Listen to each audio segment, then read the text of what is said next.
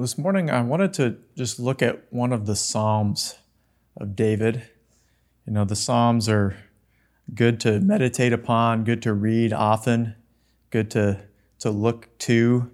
Um, you know, there's a flow in the of the Spirit in these Psalms that you don't often see in, in some other portions of Scripture and other books.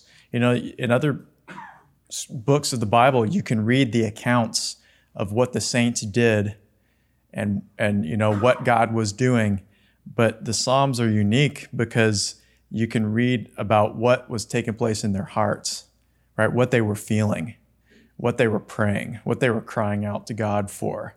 And uh, and so it's good to look to them once in a while. And you know what you discover is they're just like us, right? They they have their their doubts that they they they don't hold on to the doubts, but they lift them to the Lord and confess them, and and they receive strength and encouragement and words from God, and and you know that you see how they cried out to the Lord, and the Lord met them, and and so I wanted to look this morning at one such example of a psalm.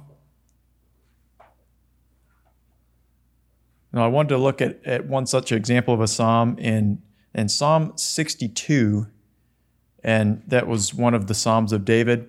It was probably written in his later life, and it, it, seems like he's kind of flashing back to younger days. You know, we, we do that once in a while.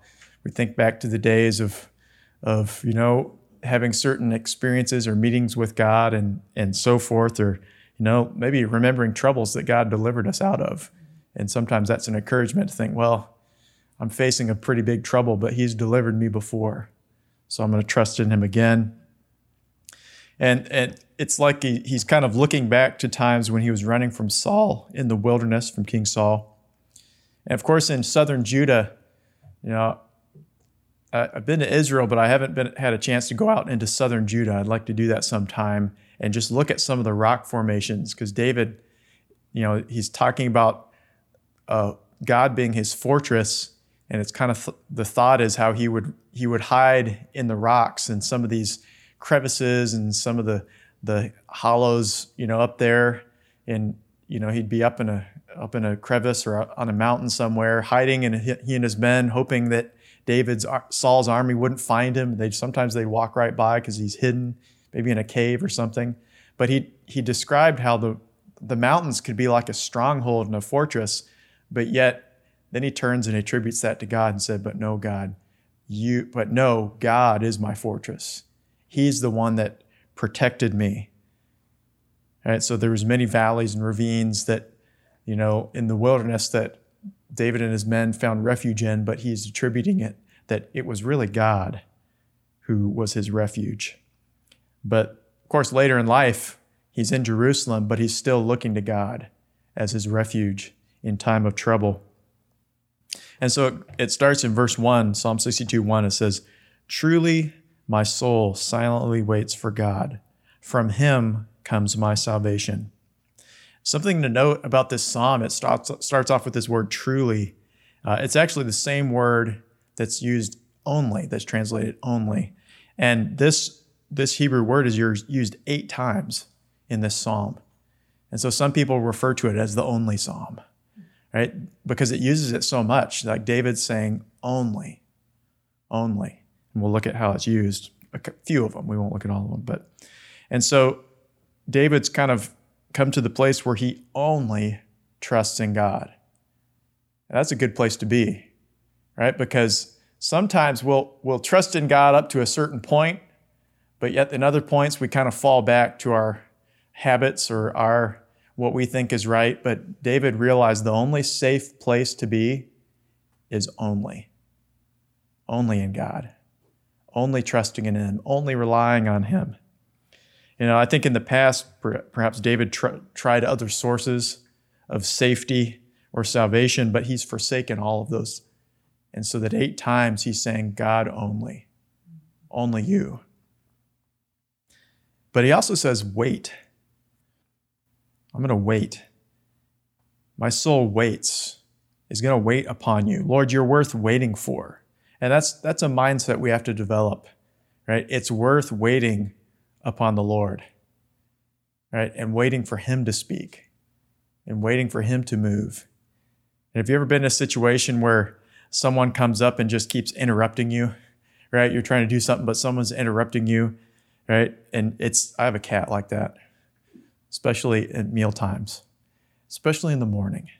If you're trying to sleep in in Humphrey's household, you, you got to learn to wait to to wait upon the Lord. If you're trying to wait upon the Lord and you haven't fed my cat dinner or breakfast, look out. You're not going to have, have a good time waiting because right? he, he likes to interrupt, right? But you know, there's that aspect where we need to be those who are willing to wait upon God without being distracted by interruptions. Lord, I'm going to wait upon you. I'm not going to be focused on other things. Lord, I'm going to wait upon you. I don't think I, will ever forget a story that Pastor Tucker shared. It really jumped out to me. Uh, one time he was visiting uh, West Africa, and, and, and of course, in Western Africa, they have different kings over different areas. And so he was invited for, to an audience with the local king in the area he was. And so he was brought into a waiting room and they had an appointed time. And that time came and it passed. And he was just waiting and waiting and waiting. And, you know, Pastor Tucker's like, hey, we had an appointment. What's going on? Why are we having to wait, you know, to, to meet this person? But he, he said, as he was there, the Lord started to speak to him. And he said, I want to give you a lesson. It's like there's an aspect that if you want to see the king, it's on his schedule, not ours. Sometimes we'll say, Lord, I'll, I'll meet you at my appointed time in the morning. And, you know, you have this window to come meet with me, Lord. Well, we can do that. but do we want to meet the king? Now, I'm not saying we need to you know, to, you know, we don't, our morning doesn't progress unless we have a word from the Lord, you know, but it's that time that, it's that idea that we learn to wait. And it really, it, this isn't in the context of, Lord, I need you. I need a word. Lord, I need the solution for this situation. Are we going to wait upon the schedule and the timing of the king? Or are we going to try and do things our own way and find our own solution? David said, I learned to wait upon the king. Not just that, but you know, back back in verse 1 it says, "My soul silently waits." That's something significant too. Silently waits. Right? So, and it, it's kind of has that thought of being silent or still. Being still. It's very similar to another psalm. We're going to read the whole psalm too because it's really short. Psalm 131 verse 1 says, Lord, my heart is not haughty, my eyes nor my eyes lofty, neither do I exercise myself in great matters or things too high for me. Surely I have behaved and quieted myself as a child that is weaned of his mother. My soul is as a weaned child. Let Israel hope in the Lord from henceforth and forever. He learned, David, this is another psalm of David, he learned to quiet himself. Right? Maybe there were times when he was worked up, but he learned he needed to quiet himself if he was going to meet God and make God his refuge. Have you ever had a panic start coming on you when you start to contemplate the what ifs? What if this happens? Oh man, what? Okay, what if that happens? Oh, then you start to panic and you start to, now what am I going to do? Oh no, now I have to figure that out. And it hasn't even happened yet, but you're, you know, you're contemplating all these what ifs. But David, he had a lot of what ifs that he had to face, right? What if Saul goes here? What, what am I going to do? I'm, I'm in charge of my, these men and these families and so forth. What if, what if I don't have enough food in the world? What if he probably could have had a terrible time? Well, I'm sure he had a difficult time, but it could have been much more difficult if he was dominated by the what ifs. But he learned to quiet himself and to quiet those what ifs and to become still and place his hope in the Lord. You know, there's some things what, that we should know and we need to study to show ourselves approved, but you know, there's other things we, we don't need to know. In fact, we shouldn't know because it'll just engender more questions and more trouble in our spirits and in our soul. So if God doesn't reveal something to us and He's not speaking to us from prayer, then sometimes we need to quiet ourselves and say, Lord, you're not speaking that to me, so I'm going to just hope in you. I'm going to rest in you. But that's something David had to learn, something we have to learn too. Going on, verse 2, Psalm 62 and verse 2, it says, He only, here's another only, He only is my rock and my salvation. He's my defense. I shall not be greatly moved. And so here's a key to stability in difficult situations. You know, when we're waiting upon God, He becomes our defense and we won't be greatly moved. Notice it, it doesn't say we won't be moved, it, it says we won't be greatly moved. It would be nice to say, nothing ever moves me. Well, God is very good at testing our foundations and testing uh, us in situations, and sometimes we're shaken and we're moved a little bit, kind of like in a, you know, I've only been in one earthquake and it wasn't strong enough to move me. It was strong enough to, we got to experience an earthquake. But some people have been through earthquakes where they literally can't even stand up. They're just, they're moved all over the place. They have to grab a hold of something. Hopefully that thing doesn't move, right? And so sometimes we're shaken and we're moved.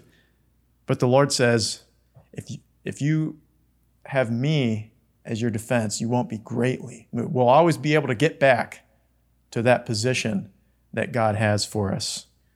He wants, you know, he wants to, to even you know he wants to remove those things of instability sometimes that's why the shaking comes to reveal what is causing us to be unstable we might have to go through a few storms with a few waves crashing over us but the promise is if we make him our defense if we run to him as our rock we won't be greatly moved the example you can think of is a boat in a storm you know uh, often they'll put down several anchors.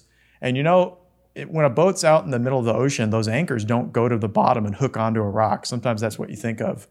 They're just weight that kind of keeps it from being blown. And sometimes they'll do sea anchors. Well, they'll, you know, put an anchor out, several anchors out or something like that. And they, you know, depending on, I actually don't know how that works. It's something to where it catches the current or the current is opposing the wind with the current, depending on, and it kind of keeps them from getting blown too far off course. But the waves are going up there, up and down, but the anchors are keeping them from being greatly moved. You know, and so God wants to work in us so that we're not greatly moved. We have him as our as our anchor, as our shelter in the storm. You know, I think Peter's a good example of this. And you see a progression in his life, right? How he could be easily moved right? To the point where he has the word of the Lord at one point. You know, he says, You are the Christ, the Son of God. He has, he has the divine word from heaven. Jesus says that, acknowledges that. But the very next phrase, at least as it appears in Scripture, the next phrase out of his mouth is, Lord, don't go to the cross. You shouldn't do that. And the Lord has to say, Get behind me, Satan he was he was moved there. That one you could argue he was greatly moved in that situation, and God had to rebuke him and bring him back into the play, into place. But you know, even later on, you know, he, he became stronger and stronger. He he's, he was moved a little bit that Peter had to, or Paul had to, you know, tell him, you know, you can't you can't be one thing with the Gentiles and another thing with the Jews. You know, but you know, at the end of his life, he becomes what Christ said of him he became a rock, immovable. He, you know, he could become a foundation for the lives of other people because he had made the Lord his refuge and he became a rock that could not be moved. You know, that's that's what God wants to do in us. And sometimes we can just want to give up. Well, I got greatly moved in that situation. Well, that's because we need to learn to make the Lord our refuge well, I made the Lord my refuge, but I was still moved. Well, that's okay. God says He'll bring us back on point, but yet He, he wants to bring us to that progression where, where we become like the rock, immovable. Sometimes we look to great leaders, you know, I look to Pastor Bailey, at, you know, he was like that rock. It's like nothing could move him. You know, I mean, he had his own struggles with the Lord he looked to, but yet for other people, he became kind of like that rock that we could look to, like Peter. became a rock. And but that's the work God wants to do in all of our lives. Going on in, in Psalm 62, verse 3, here we see a, one of the struggles that David faced. He says, How long will you attack a man? You know, so here he's speaking about his enemies. How long will you attack a man? You shall be slain, all of you, like a leaning wall and a tottering fence, an unstable wall or fence. And here's another only. They only consult to cast him down from his high position. You know, that's the enemy. The enemy only seeks unrighteousness and you know doing doing mischief. That's that's what the King James says. They only consult to do mischief against me. All right, that's their only. There's no there's not really a lot of middle ground, really. We have to be which only are we going to be? The wicked have their only, but the righteous have their only. And that's God only being our fortress and our refuge. And so David's dealing with the enemy speaking against him. They only consult to cast him down from his high position. They delight in lies. They bless with their mouth, mouth, right? They'll double speaking. They'll say one thing that seems nice, but inwardly, they delight in lies. They curse inwardly. So David was experiencing wicked enemies coming against him, speaking against him. You know, the principal method of attack of the enemy is words. Words, whether through someone, words that can hurt or that can bring doubt or division, or maybe spiritual words, you know, of the enemy in our spirit, thoughts that want to bring in doubt and division and, and trouble and so forth. And you know, just as David had natural enemies, we have spiritual enemies. We have the accuser of the brethren. He'd like to see us fail. But the, the Apostle Paul said that our fight is not against flesh and blood. You know, we, we shouldn't really get focused on the, the natural people who speak against us. They're just being tools. It's it, in the hands of the enemy. It's the spiritual enemy that's using them right? That that's the thing we have to focus upon and and recognize and realize that, right? That the the enemy, our enemy is has certain capabilities and he's very powerful, but yet we're looking to the one who is much more powerful, who's able to be a shield and a covering, if we will only look to him. And so when we're in trouble and the waves are crashing and the enemy is using those powerful words against us and trying to discourage us, we can run to the one who is much bigger. You know, it's kind of like, you know, you, maybe you were in school and you might not have been bullied or you saw there was a big bully in school and, you know, the bullies just love, you know, saying not nice things, don't they? Uh, I remember going to a school where there were some bullies, but I, I had a unique experience because uh, people would say, you know, when I came to this new school, people had said, Are you Humphreys? I said, Yeah. Like, was Caleb and Brian your brothers? And I said, yeah, because they, they were quite tall and bigger, and they didn't mess with me. I was, I was kind of glad because I had big brothers, right? But that's, that's that thought of the Lord. If He's on our side and we're only looking to Him, He's the one there. The enemy is not going to do any more than the Lord allows him if we'll trust in Him and place our trust and our refuge in Him. He's our defender. And so David taught himself to look to the one who was his defense. And we, we see that in verse 5, Psalm 65 says, My soul, wait silently for God alone, for my expectation is from him. Again, here's the, the wait only. It's that expression of, of that thought of, of expectation. Lord, I'm going to wait upon you, and my expectation is going to be found in you. You know, sometimes our problem is our expectations because our expectations are, are put in things that are not linked to being only in God. They're linked to, to other things. And, you know, here's what I've found in life the greatest disappointments in life that we will experience is when we're expecting things that are not of God. They're not in God's plan, they're not in His purpose for us. If we put our expectation in God's plan and His purpose, we will never be disappointed. if we put our expectation in other things that are not according to God's plan, we will always be disappointed. There's not a lot of middle ground in that either. And so David said, My soul is going to silently wait for you alone. My expectation is from you. That's a big key to his victory that he found. My expectation is from you. Verse 6, Psalm 62 6, it says, Here's another only. He only is my rock and my salvation. He is my defense. Oh, now look, there's a little progression here. I shall not be moved. I'm not going to be moved now because of what God's done, what, what's taken place in him, how God, he's been transformed to be more like the rock to whom he's looking to. I won't be moved. For God is my salvation and my glory.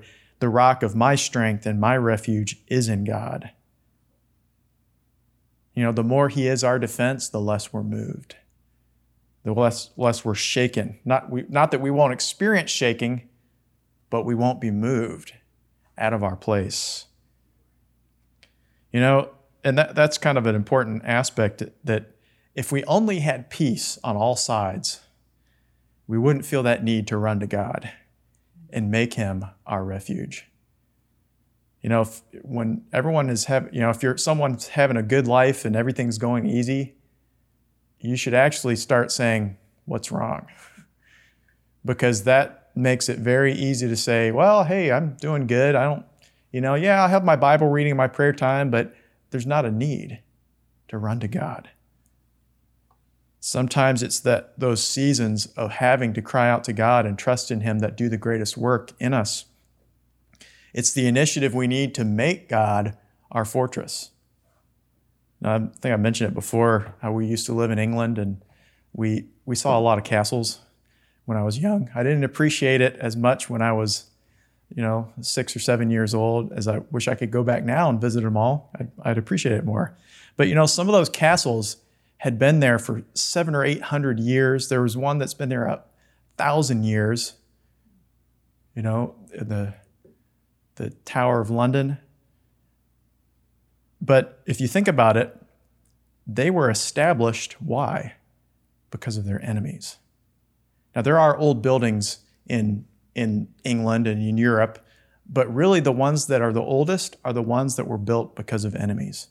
The structures of peace have not remained as long as the structures of war, the structures that were built because enemies were coming.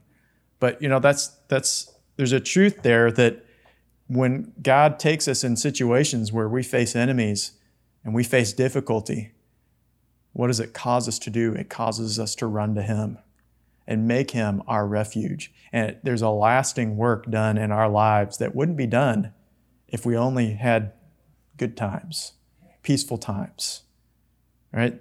We would be missing out on a, on a work that God wants to build eternally in our lives. In Psalm 62 and verse 8, it says, Trust in him at all times, you people. Pour out your heart before him, for God is a refuge for us. And so, verse 8 shows how this, fort- this, these fortresses can be established you know, we're to come to the Lord in all times. The thought is in every season, right? All the time, in every type of situation. Maybe it's a nice summer season, we still have to come to Him. Or maybe it's a difficult winter season, we really need to come to Him. Or maybe it's the hurricane season, like down here. We really, really need to come to Him. But yet, it's in all those seasons we make it the practice Lord, I want to come to you. And I appreciate the summer, or here, it's more the fall, the shoulder seasons, right? We appreciate the fall and the spring season, especially here in Florida when we can open our windows and have a nice breeze and so forth. But in all times, we learn to place our trust in Him and come to Him because that is what builds up that work of faith, that eternal work that makes God our refuge. And we pour out our heart. You know, there's an aspect of prayer that in which, you know, we're not just praying our list, of, you know, things we're lifting up to God, but yet there's an aspect of prayer sometimes we can miss out on or we, we overlook that we have to bring our cares and our worries to Him and pour them out. You know, like you think of a vessel, you know, one of the offerings was wine that would be poured out, the drink offering. You know, sometimes we need to come to Him and just pour out the cares and the worries. Sometimes we think that's like not being a faith, you know, people of faith, you know, talking about our struggles, but yet He, he already knows them, but yet there's an expression where we come, Lord, I'm struggling with this. Lord, I am facing fear. And we pour it out to Him, then He renews His strength within us, and he re- there's an exchange, you know, as we pour out to Him. We're, we're rolling our burdens onto the Lord, who is able to carry them. You know, that's what Christ meant, what He said in, in Matthew 11 28. He said, Come unto me, all you who labor and are heavy laden, and I'll give you rest. Take my yoke upon you. Learn from me, for I am gentle and lowly in heart, and you'll find rest for your souls. For my yoke is easy and my burden is light. And so God's invitation is that we'll come unto Him and pour out our heart and our burdens and our cares because He went to the cross not just for our, our sins, but for our sorrows, as we read in Isaiah 53. You know, so we pour out our sorrows because he already bore them on the cross. So we don't need to carry them any longer. We'll close with one last verse in Psalm 62, verse 11. David says, God has spoken once, and twice have I heard this, that power belongs unto God. You know, the Lord spoken it to David, and he had seen it more than once. It kind of that that's the indication that you know I've seen this more than one time in my life. Power belongs unto God. You know that's what we want our message to be in our experience. Is you know we might serve a God who is invisible. We can't see him. We can't audibly hear him unless you have a, an amazing experience. You know some people have said, "Yeah, I had an experience where I heard an audible voice," and I thought, "Wow, that's good. I've never had that." But that doesn't make a difference for what God can do, what He wants to do in us, because His power is available today. We don't have to wait for revival, right? We don't have to wait for a mighty wind of God to speak in tongues or to, to flow in the Spirit. That is available for us today. And that's David's uh, message to us. God has spoken it to me. I've heard this. You know, he'd seen it in operation that, that God's power is available for our lives to be transformed, to become more like Christ, to experience Him as our refuge and our fortress. You know, there's a difference between knowing it, reading it in, in His scripture, and experiencing it in our lives. God wants to bring us to that place of experience. We experience His power to change us to break the things that used to control us or break the thought process that takes that wants to take over instead of trusting in the Lord we trust in our own way of thinking or we kind of fall back to our way of thinking there's power that belongs to God that can break those so that he becomes our only stronghold and fortress. Because we've made him the place that we run to continually in all seasons. And we experience that true power to overcome as Paul said in Romans 16:20 where the God of peace crushes Satan under our feet very shortly. I like I'm glad that it's shortly. It's not a long time coming. If we trust in him, he'll bring that power for the enemy to be defeated shortly. And so this is a good psalm to meditate on, Psalm 62. It's learning to silently wait upon the Lord, making Him our refuge, knowing that we might be shaken. In fact, we will be shaken. That's kind of a, a guarantee. We might be moved a little bit, but God's promise is if we make Him our refuge, we won't be greatly moved. And if we learn to do that and learn to trust in Him in every season and pour out our heart before Him, we become transformed and we become more like the rock in whom we trust so that we won't be moved later on. Instead, we will see and experience His power and His glory in our lives because power belongs unto God. Lord, we thank you.